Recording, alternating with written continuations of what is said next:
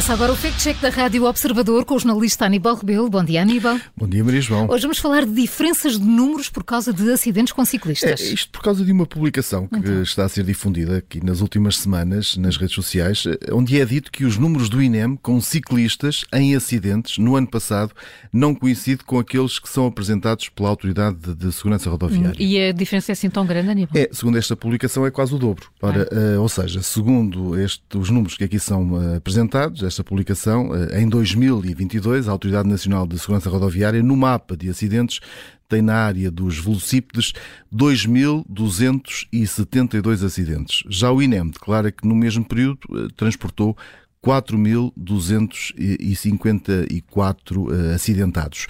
Ao autor da publicação, depois de confrontar estes, estes números, diz mesmo que se apanha mais depressa um mentiroso do que um coxo. Mas estes números uh, são verdadeiros? São verdadeiros. Uh, o autor revela mesmo uma tabela da Autoridade Nacional de Segurança Rodoviária com estes dados. Os números são oficiais, fazem parte do relatório de Sinistralidade, Fiscalização e Contraordenações Rodoviárias de setembro de dois mil e vinte e dois. Foi publicado a meio de janeiro deste ano.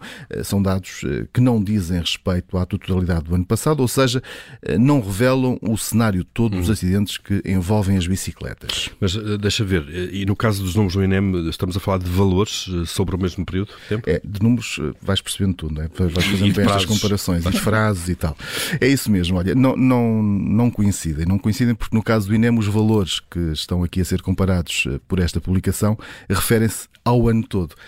Os dados foram divulgados pelo Presidente do Conselho Diretivo do I N E M num seminário que se chama Mobilidade Ativa Futuro em Segurança, é um seminário promovido pelo Ministério da Administração Interna e também pela Autoridade Nacional de Segurança Rodoviária.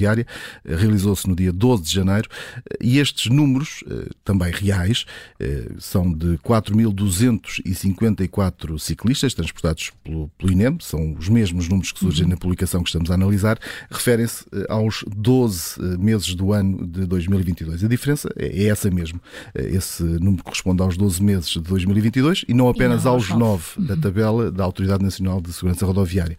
Ou seja, essa discrepância de números é explicada aqui pelas datas, o autor da publicação não teve isso em conta, juntou tudo sem fazer bem as contas, não sei se de propósito, se por, por não saber fazer as contas como o Paulo, e assim apresenta aqui uma conclusão que acaba por induzir em erro. Então, Aníbal, vamos ao verdito final.